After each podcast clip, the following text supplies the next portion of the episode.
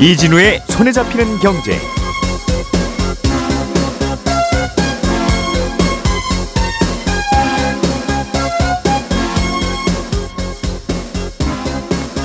안녕하십니까 이진우입니다. 청년 도약 계좌라는 금융 상품이 내년에 새로 나옵니다. 정부가 정한 특정 조건에 맞는 청년들이 매달 일정 금액을 적금을 하면 저축을 하면 정부가 거기에 얼마를 또 더 얹어주는 그런 상품인데요. 구체적으로 어떤 상품인지 좀 알아보겠습니다. 정부가 다음 달에 스페인에서 달걀 120만 개 정도를 수입할 예정입니다. 다른 나라에서 달걀 수입은 왜 해오는 건지 그리고 하고 많은 나라 중에 하필 왜 또 스페인인 건지 이 여기까지 간단하게 들어보겠고요. 어, 우리나라에서는 종목당 10억 원 이상을 가지고 있는 주주만 주식 양도세를 내고 있는데 지금은 주식 양도세를 부과할 때 대주주 기준을 어, 본인 지분뿐만 아니라 가족 지분까지 같이 합산을 합니다. 그런데 가족 지분을 합산하는 규정이 내년부터는 없어진다는군요. 이 얘기도 자세하게 들어보겠습니다. 12월 26일 월요일 손에 잡히는 경제 광고 잠깐 듣고 시작하겠습니다. 오늘의 뉴스를 프로파일링 합니다. 평일 저녁 6시 5분 표창원의 뉴스 하이킥.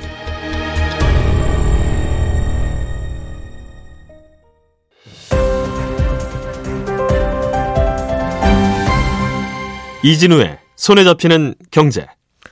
예, 경제 뉴스들 또 재미있게 정리해 보겠습니다. 손에 잡히는 경제 박세훈 작가 그리고 월요일에 목소리 안승찬 기자 또 MBC의 양효걸 기자 이렇게 든든한 세 분과 함께합니다. 어서 오세요. 네, 안녕하세요. 제일 든든한 양효걸 기자님부터. 무게가 예, 네. 네. 알겠습니다. 정부가 청년도약 계좌라는 걸 내년에 출시하기로 했는데 네. 뭐 비슷한 상품들이 많아서 뭐 또 그런 건가 싶기는 한데 이번에 나오는 건 뭐가 좀 다릅니까? 네, 일단 청년 도약 계좌인데 내년 6월에 출시될 전망입니다. 음. 이번 정부의 핵심 청년 이제 공약이기도 했고요. 아, 이번에 관련 예산이 이제 내년도 예산에 반영이 되면서 알려진 건데 음. 일단 개요를 좀 살펴보면 대상은 만 19세부터 34세까지입니다. 예. 군대 다녀온 분들은 복무 기간 빼주고요. 그다음에 이 대상자 가운데 개인 소득이 6천만 원 이하고 음. 그다음에 가구 소득 기준이 들어갔습니다. 가구 소득이 중위 소득의 180%보다 낮아야 가입 자격이 생깁니다. 그래서 음. 어, 이런 정책 상품 중에서는 상당히 좀 넓은 폭이라고 볼 수 있고요. 어, 청년 도약 계좌의 목표가 5년간 꾸준히 모으면 5천만 원의 목돈을 만들어 준다는 겁니다. 예. 그래서 현재의 계획대로라면 소득이 낮은 가입자일 경우에는 자기가 부은 돈의 최대 6%까지 정부가 얹어 준다는 거거든요.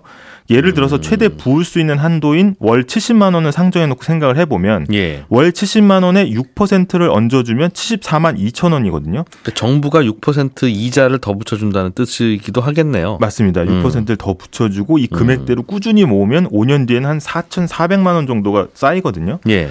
일단 5천만 원에는 한참 못 미치죠. 음. 그래서 여기서 은행 이자가 다시 한번 나가게 됩니다. 그래서 연 5% 금리를 계산하면 약 5천만 원 수준까지 올라오는데 음. 아직 금리 수준이 정확하게 정해지지는 않았습니다. 은행들과 협의해서 내년 초에 결정이 될 텐데요. 예. 지난 2월에서 3월에 접수했던 이제 지난 정부의 청년 희망 적금 당시에는 은행이 5에서 6% 금리를 제공했는데 현재 시중 금리가 많이 오른 걸 감안하면 5%보다 더 높은 한 7에서 8% 수준이 될 거라는 전망이 나옵니다. 그래서 음. 이런 상황이면 5천만 원은 훌쩍 넘게 되고요. 만약에 이제 비교를 좀 해보면 시중은행에서 월 70만 원씩 5년간 넣으면 금리 5%를 가정해도 한 4,600만 원이 조금 넘거든요. 예. 이자 소득세도 다 떼가기 때문에 음. 이 금액이 확 줄어드는데 이 청년 도약 계좌의 경우에는 이제 비과세 혜택이 있기 때문에 만기 시에 시중은행 적금 상품보다 한 최대 700만 원까지 더 받을 수 있다는 음. 장점이 있습니다. 5년짜리 적금인데 이자도 꽤 많이 주고 네. 그래도 은행들한테 약간 옆구리는 좀 찌르지 않겠습니까 정부가? 네, 그렇습니다. 청년들 주는 건데 좀 성공을 줍시다. 네, 이렇게. 제도 성공을 위해서 아마 그리고 정부도 그 정도 수준의 또 이자를 정부가 주는 이자가 또 있고 네. 이자에 대해서 비과세 해 주니까 네. 어, 꾸준히 매달 70만 원이든 혹은 뭐 어느 정도든 계속 부을 수만 있으면 이건 뭐 당연히 해야 되는 건데 네. 저도 자격 있으면 하고 싶어요. 예, 해당은 안 됩니다만 일단 저는 청년이 아니니까. 네. 문제는 이제 계속 적금 붙는 게 특히 이제 젊을 때 소득이 많지 않을 때는 어렵잖아요. 네, 이게 5년 만기를 그러면 꾸준히 채우기가 쉬우냐? 그게 쉽지 음. 않다는 거고요. 만약에 5년 만기를 채우지 못하면 그동안 깎아줬던 세금을 다시 다 다시 물리기 때문에 오히려 음. 혜택이 줄어들게 됩니다. 그러니까 이 경우에는 좀 안 하느니만 못하다 이런 결과가 나올 수 있고요. 원래 이 청년 도약 계좌가 처음 공약으로 등장할 때만 해도 10년 1억 만들기 통장으로 시작을 했습니다. 예. 근데 최근에 10년짜리 적금 드는 분이 많지 않기 때문에 약간 음. 시대에 뒤떨어진다는 지적을 많이 받았고요. 게다가 여기 들어간 예산 문제도 있기 때문에 이 거의 반토막 수준이 5년 5천만 원으로 줄여서 나오게 된 거고요. 그런데 생각해 보면 5년도 계속 유지하기가 쉽지 않습니다. 그래서 어, 정부가 지금 예상하는 가입자는 한 306만 명 정도 될 거다 이렇게 예상하고 있는데 어, 당장 가입자를 모을 수 있다 하더라도 5년 이후까지 이 상품을 그러면 계속 유지하는 사용자가 얼만큼 될 것이냐 여기에 대해서는 약간 회의적인 시각이 나오고 있습니다. 일단은 내년 6월에 출시가 되면 2025년 말까지는 가입자를 받는다 이런 계획입니다. 음, 그렇군요. 예산이 근데 적지는 않겠어요. 네, 적지는 꽤꽤 않습니다. 들것 같아요. 그렇죠? 네. 한 얼추 계산을 보니까 1년에 한 1조 원 가까이 들 것 같은데 하는 네. 생각이 드는데. 음, 지난 정부 때도 비슷한 게 있었죠. 청년 희망 적금이라고. 네. 그거하고 비교하면 굳이 어떻게 좀 다른 차이점이 일단은 아까 만-? 긴 만기에 비해서 청년 희망 적금은 만기가 2년으로 짧았습니다. 예. 그런데 이제 이런 점은 유리했는데 다만 이제 가입 대상이 연소득 3,600만 원 이하만 가입할 수 있었거든요. 그러니까 음. 어, 청년들 사이에서는 이 기준이 너무 낮았다 이런 비판이 좀 있어서 요번에 어, 청년 도약 계좌는 연소득 6천만 원 이하로 소득 기준을 확 넓게 잡은 거고요. 웬만한 청년은 다 되겠네요. 그죠? 그렇죠. 이제 사회생활 시작하는 분들은 웬만하면 다 음. 들어간다고 할수 있고 아, 기존 청년 희망 적금의 치명적인 문제가 원래 가구 소득이나 재산 기준이 없었거든요. 그러면 예. 부모가 재력이 있는 경우에는 이제 소위 우리가 얘기하는 알바하는 금수저의 경우에도 이런 큰 혜택을 볼 수 있도록 어, 설계가 됐다는 점인데 이번에 가구 소득 기준을 추가하면서 조금이나마 이런 부분을 고치려고 시도를 했습니다. 그래서 음. 금융위는 이번에는 청년 희망 적금은 재출시하지 않기로 했고요. 예. 2024년 2월에서 3월 사이에 이 청년 희망 적금은 사업이 종료될 예정입니다. 가구 소득 기준으로 하면 이제 부모님 재산이나 소득까지도 보겠다는 거긴 한데 네, 맞습니다. 이, 이 청년이 혼자 독립해서 독립 가구를 이루면 네. 그 청년 가구 소득만 반영될 테니까 네. 역시 말씀하시는 그 저소득 금수저의 네. 경우에는 또 안 걸러지겠네요. 일단은 독립을 했다고 하면 사회적으로는 일단 뭐 분리해서 보는 게 어쩔 수 없다고 그러게요. 또 그렇다고 언제까지 또 부모가 고소득, 고소득이라는 이유로 네. 몇 살까지 그 꼬리표를 계속 붙여가면서 네. 혜택에서 제외해야 되냐? 네. 그것도 또 논란일 거고. 네. 그래서 가구로 독립하면 일단 그 소득만 아, 음. 산정이 되겠습니다. 네.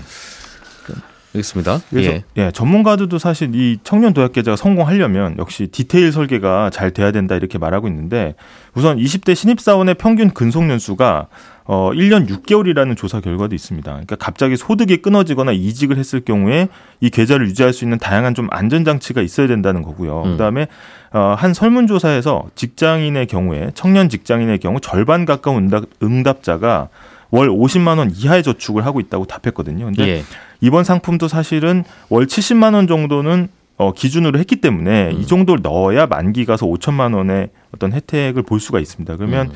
예상보다 많은 금액을 저축해야 된다는 이야기가 되고요. 그래서 어, 지금 저축 여력이 작은 이유가 사실 버는 돈이 적기도 하지만 예. 물가 때문에 이제 가처분 소득이 준 탓도 크거든요. 그래서 음. 하여튼 목돈 마련 금융 상품도 좋은 시도인데 일단 생활비를 좀 줄여줄 수 있는 부담을 줄여줄 수 있는 정책도 함께 이루어져야지 이제 시너지를 낼 수 있다 이런 이야기가 나오고 있습니다. 그렇군요. 음. 뭐, 뭐 모든 청년한테 다 주면 좋긴 좋은데 이게 나라 돈 헐어서 줘야 되는 거라. 맞습니다. 음, 돈 없어서 우리가 못 도와주는 더 가난하고 어려운 분들이 더 많잖아요. 네, 그러니까 가능하면 그분들부터 채우자니까 잘 대상을 가려야 되는데 네. 가려질지는 모르겠어요. 아무튼 나온다 올해 나온다니까. 그리고 내년 6월에 이제 나옵니다. 음, 그러니까 뭐 나는 올해부터 좀뭐 좀 적금을 많이 부어야 되겠다라고 해서 올해 상반기에 적금 가입을 큰 돈으로 하시면 네, 이제 70만 원까지 나오는 오늘 소개해 주신 그거 나오면 부을 여력이 없는 거니까. 네, 그거 깨고 또 들어야 되는. 올해 상반기에는 내년에 이거 나올 거 생각하고 내년 상반기에는 네, 음, 큰, 적, 큰 목표를 세운 적금은 가능하면 네. 음, 가입하시면 안 되겠어요. 네. 자, 박 작가님. 네. 정부가 스페인에서 달걀 수입하기로 했다던데. 그렇습니다. 다음 달에 120만 개 정도 수입을 할 예정인데요. 예. 우리나라에서 생산되는 달걀의 수가 하루에 4,500만 개 정도 되니까 음. 일일 생산량의 3% 조금 안 되는 양입니다. 국민이 않죠. 하루에 한 개쯤 먹는군요. 우리나라. 그렇습니다. 달걀. 또 왜 안 많은지는 잠시 후에 다시 말씀을 드리겠고 예. 달걀을 수입하려는 건 최근에 달걀 가격이 좀 오르는 조짐을 보여서 그런 건데 왜냐하면 최근에 고병원성 조류 인플루엔자, 영어로 줄여서 AI가 작년보다 조금 일찍 발생을 했거든요.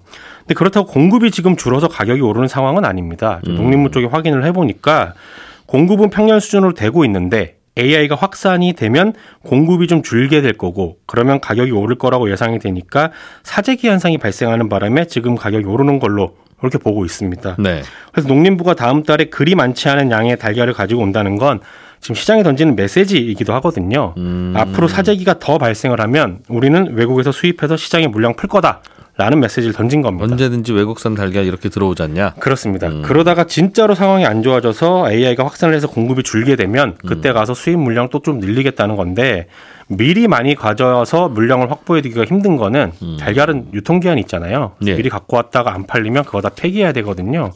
실제로 작년 같은 경우에도 대량으로 수입을 했다가 농가의 공급량이 다시 급격히 늘면서 수입량의 5% 정도를 폐기했던 경험이 있습니다. 음. 그래서 지금은 일단 소량으로만 계약을 체결하고 갖고 오겠다는 거고 얼마의 수입을 해오고 얼마의 공급을 할지가 이게 궁금한데 아직은 공개할 수가 없다고 합니다.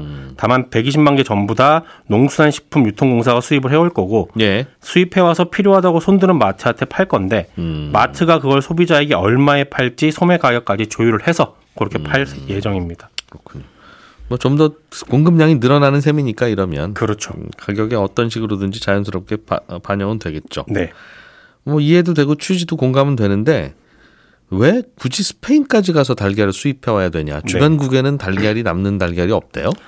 저도 그게 사실 요게 좀 궁금했어요. 일본이나 중국에서 가지고 오게 되면 예. 음. 운송비도 덜 들고 운송 기간도 짧을 텐데 예. 왜 멀리 있는 스페인이냐? 일단 우리나라는 모든 나라에서 달걀 수입이 안 되는 나라입니다. 사실은 무슨 얘기냐면요. 예. 일단은 전부 다 막아두고서 우리 거 달걀 좀 사가 주세요, 수입해 주세요라고 요청이 들어오면 예. 그때 가서 검토를 합니다. 그러니까 우리 우리나라에서 수입을 할 때 달걀을 네, 예, 우리, 그 외국산 달걀을 네. 예. 그러니까 우리가 그냥 중국한테 가서 우리 달걀이 좀 필요한데 달걀 좀 수출해 주세요 이걸 하는 게 아니라요. 네. 중국 측에서 먼저 우리 달걀을 수출할 테니 검토를 해 주세요. 예. 라는 요청이 들어오면 그때 가서 그 나라 가서 검역 과정 뭐 다 확인을 해보고 그래서 오케이가 되면 두 나라 사이에 양해각서 같은 걸 맺어서 그때 음. 필요할 때 수입을 하게끔 돼 있습니다. 그 물론 아무 달걀이나 수입해 오기는 어려울 거예요. 병 네. 병원균이 있다든가 하면 어려우니까. 네. 그래서 검사는 해봐야 되는데 지금은 우리가 아쉽잖아요. 우리가 아쉽죠. 우리가 아쉬우니까 달걀을 100만 개씩 수입을 해오는 건데 그거를 가까운 나라부터 똑똑 문 두드려서 혹시 남는 달걀 있으십니까? 네. 깨끗한 달걀인지 우리가 잠깐 보고 맞으면 우리가 좀 수입해 가면 안 될까요? 네.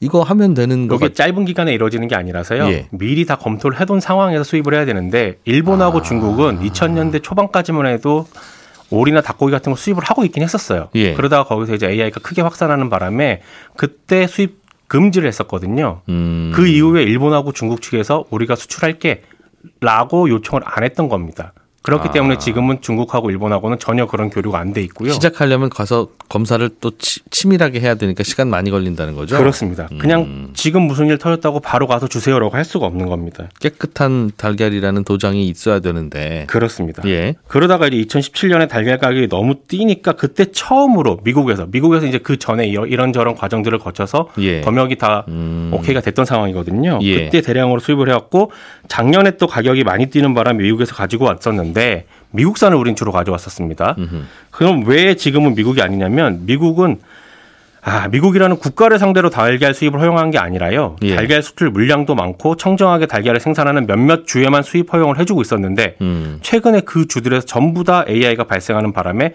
거의 아. 거는 못 가져오게 된 겁니다. 그렇군요. 어, 미국 미국산도 갑자기 막혔다. 네, 바뀌었습니다. 그래서 그럼 어디가 가능할까를 검토하던 중에 달걀 수입이 허용된 국가이면서 가격이 그리 비싸지도 않으면서 수출 물량도 좀 남아 있는 나라. 요 조건에 맞는 게 스페인이었던 겁니다. 가까운 나라부터 달걀 찾아서 노크를 했는데 스페인까지 가서 겨우 그렇습니다. 찾은 거네요. 네. 어. 또 미국 달걀 같은 경우는 예전에 수입해 왔을 때 껍질이 예. 하얀색이에요. 음. 매장에 진열을 해놨을 때 소비자들이 살짝 거부감을 가졌다고 하던데 예. 스페인산은 우리 거랑 비슷한 황색이라서 이것도 겉으로 음. 볼때 차이를 느끼는 건 어렵습니다. 그러면 마트에 진열이 되면 이게 스페인산인지 아니면 국산인지 구별은 안 되겠네요. 멀리서 보면 안 되고요. 예. 가까이서 보면 확인을 할 수 있습니다. 달걀 껍질에 보면 숫자 써 있거든요. 예. 이게 언제 생산이 됐고 어디서 생산이 된 건지를 숫자로 표기를 해둔 건데 음. 우리나라 거는 숫자가 10자리고요. 예. 음. 스페인 거는 5자리입니다. 숫자만 보면 구분은 가능합니다. 뭐 다 똑같겠죠. 뭐 지구에 사는 닭이 거, 거기서 거기겠죠. 알겠습니다. 그렇게 해서 달걀이 들어온다는 이야기. 네. 안승찬 기자가 준비해 오신 소식 좀 들어보죠. 예. 어, 요즘 주식 시장에서 투자하는 분들이 아주 난립니다. 아니 여, 야가 정부가 왜 일을 이르, 이렇게 하냐. 예. 막 그냥 그렇게 말씀들 하시던데. 네. 어, 일단은 금융투자소득세 시행을 2년 연기하기로 했고. 그렇죠. 그리고 연말에 그럼 대주주로 간주돼서 내년에 세금을 괜히 물어야 되는 이런 음. 특수 계층을 예. 이제 어떻게 정의를 하고 어떻게 예, 구분할 거냐. 네. 이 기준 때문에 그런데 지금은 한 종목당 10억 원 이상 가지고 있는 대주주들에게 과세한다 이거죠? 그렇습니다. 그러니까 음. 지금 말씀하셨던 대로 금융투자 소득세가 지금 2년 유예하기로 국회에서 결정한 거라서 예. 그러면 웬만한 국내 투자하시는 분들은 양도소득세가 면제가 되는데 대주주만 어 20%의 양도소득세를 내면 된다 이렇게 돼 있잖아요. 그럼 예. 대주주의 기준이 뭐냐 이게 관건인데 지금은 한 종목당 10억 원을 가지고 있는 사람 대주주로 잡잖아요. 그래서 사실은 10년 전만 하더라도 대주주의 기준이 종목당 100억 원 이상 이렇게 기준이었는데 예. 50억 원으로 낮춰주고 25억 원, 15억 원. 그래서 2020년부터 지금의 10억 원 기준이 된 건데 어, 이번에 사실 정부와 여당에서는 이 기준을 다시 10년 전 기준으로 100억 원으로 올리자 이런 안을 냈었었거든요. 근데 야당에서 뭐 절대 안 된다. 그러면서 힘겨루고가 있다가 그래서 혹시나 50억 원이나 30억 원 정도로 합의되지 않겠느냐 이런 예상도 있었습니다만 예. 결국은 하여튼 10억 원은 똑같이 됐어요. 다만 달라진 게 뭐냐. 대주주의 기준에서 가족 합산을 뺀다는 점이 조금 달라집니다. 음. 그러니까 지금은 10억 원을 계산할 때 직계 존비 속에 주식 보유까지 다 합산해서 계산하는 방식이거든요. 예. 직계 존속, 직계 비속이니까 내가 보유한 주식에다가 남편이나 아내가 갖고 있는 거 더하고 또 음. 부모님, 할아버지, 할머니, 외할아버지, 외할머니까지 다 더하고 예. 자녀, 사위, 며느리, 손자, 손녀까지 다 더해서 한 종목이 10억 원 이상이면 너는 대주주다. 이렇게 계산하는 방식입니다. 그 저- 정확히 계산을 하면 이제 장인어른한테 가서도 다 물어봐야 됩니다. 혹시 이 종목 들고 계십니까? 계시면 저한테 얘기해 주셔야 됩니다. 네, 그렇습니다. 합쳐봐야 됩니다. 네, 그렇습니다. 그래서 내가 만약에 된다는 삼성전자가 5천만 원어치 가지고 있다고 하더라도 만약에 할아버지가 굉장히 돈이 많은 분이어서 9억 5천만 원이 있다. 음. 아, 삼성전자 가지고 있다. 그러면 둘째 이제 제가 대주주가 되는 거고 대주주가 되면 어떻게 됩니까? 대주주가 되면 이렇게 됩니다. 올해 연말에 어, 대주주 갖고 있는 대주주가 되면, 되면. 그 다음 해에 사고 팔 때마다 20%의 아. 어, 소득세, 예, 양도 소득세를 내야 되죠. 그 종목을 사고 팔 때. 그렇습니다. 네. 아. 그래서 사실은 이게 내가 산 것도 아닌데 너무 좀 억울하다. 무슨 현대판 연자제냐. 음. 어, 실질적인 공- 공동체인지 따져보지도 않고 무조건 합산한다는 건 좀 억울하다. 이런 지적들이 많았고 그래서 예. 정부가 내년부터는 가족 합산은 하지 말고 개인만 보겠다. 예. 그래서 이렇게 계산법을 바꾸겠다는 거고요. 그러면 조금 대주주로 해당되는 분들이 조금은 줄어들 것 같습니다. 그것이 그 가족들은 안 보고 개인 것만 보겠다는 거는 여야 합의 안 해도 됩니까? 요즘엔 정부가 뭐 발표하고 여야 합의 안 돼서 안 되는 게 너무 많아서. 어. 이제는 발표를 못 믿겠어요. 요거는 시행령에 들어가 있는 내용이어서 국회 동의가 꼭 필요한 사항은 아니거든요. 어, 음. 그래서 시행령만 고치면 내년부터는 가족 합산을 적용하지 않을 수는 있고요. 야당에서도 뭐 들어보니까 크게 반대하지 않는 분위기라고 해서 예. 요거는 시행령을 바꾸고 내년부터 올해 아니고 내년부터 기준이 새로운 기준 적용이 될 것 같습니다. 음. 이게 어 물론 모든 사람은 주식을 사고 팔고 해서 돈을 벌었으면 예. 우리나라 국민은 소득이 있는 사람은 가난하든 부자든 음. 다 돈을 세금을 내도록 되어 있으니까 예. 내는 게 맞긴 한데 네. 어, 당장은 그럼 하지 말고 예를 들면 돈 좀 있는 분들만 하자 내라. 내라 예, 예. 이런 취지를 하더라도 예. 그게 그러면 1년 내내 돈이 얼- 그 주식이 얼마나 많았냐 그걸 봐야지. 음. 연말에 하루 딱 하루 딱 봐서 요때 주식이 10억 원 넘게 있었으면 이 친구는 대주주. 그 말씀 하실 줄 알았습니다. 그러니까, 그러니까 다 그날 맞춰서 다 팔잖아요. 이게 사실은 뭐 아니, 여자 잠깐만 제 얘기 안 끝났습니다. 아니 그리고 예를 들면 어떤 종목을 10억 넘게 갖고 있으면 그분은 대주주인데 예. 막 수, 수십 개 종목을 9억 원씩만 갖고 있으면 그분은 주식 다 합치면 막 몇백억 될 거 아니겠어요. 그렇죠. 그래도 그분은 괜찮고. 네. 그러니까 이게 무슨 법 적용을 취지는 알겠으나 예. 그걸 그렇게 하느냐. 하는 생각이 막 자다가도 듭니다. 제가 대상은 아니지만 이렇게 돌아가지 하는 생각이 몇 년 전부터 계속 들던데. 예, 이런 기준이 사실은 뭐 그런 논란은 있습니다만 어쨌든 현재 기준은 그렇게는 돼 있습니다. 그러니까 연말 마지막 거래일 딱 하루를 기준으로 선정을 하니까 네. 올해는 12월 29일이 주식시장 열리는 마지막 날이니까요. 29일 종가 기준으로 호루라기를 딱 불어서 음. 예. 그날 이 종목 갖고 있는 사람 여기 줄 서 보세요. 음. 이렇게 줄을 세우고 그날 가지고 있는 내 주식과 가족 주식 합산해서 10억 원 넘으면 넌 대주주다. 음. 그래서 이렇게 연말에 한 번 찍히면 그 다음에는 내가 아무리 주식을 팔아도 1년 내내 무조건 대주주가 됩니다. 예. 그래서 한 번 지정되면 1년 동안 지위가 변함이 없는 구조로 돼 있고 음. 그래서 내가 연말에 한 번 대주 여- 삼성전자 대주주가 됐다. 예. 그럼 그 다음에 거래할 때는 무조건 양도소득세 내야 된다. 음. 이렇게 돼 있어. 그래서 말씀하셨던 대로 반대로 그래서 많이들 어떻게 하냐면 연말에 주식 잠깐 팔았다가 내년에 다시 똑같이 사들이면 대주주 지정 회피할 수가 있잖아요. 그러니까 올해는 이번 주 화요일 예. 내일 내일 주식을 안 들고 있으면 된다면서요. 그렇습니다. 그러니까 내일까지 다 팔면 내일까지 다 팔면 10억 원 이하로 내쳐 내려놓고 네. 모레부터는 또 사신다면서요 또. 그렇습니다. 뭐, 뭐 하는 그렇습니다. 그래서 그렇게만 살짝 비하면 대주주 지정을 회피할 수가 있으니까 매년 지금 연말마다 주식을 팔았다가 다시 새해가 되면 또 사들이는 일들이 반복되고 있어서 음.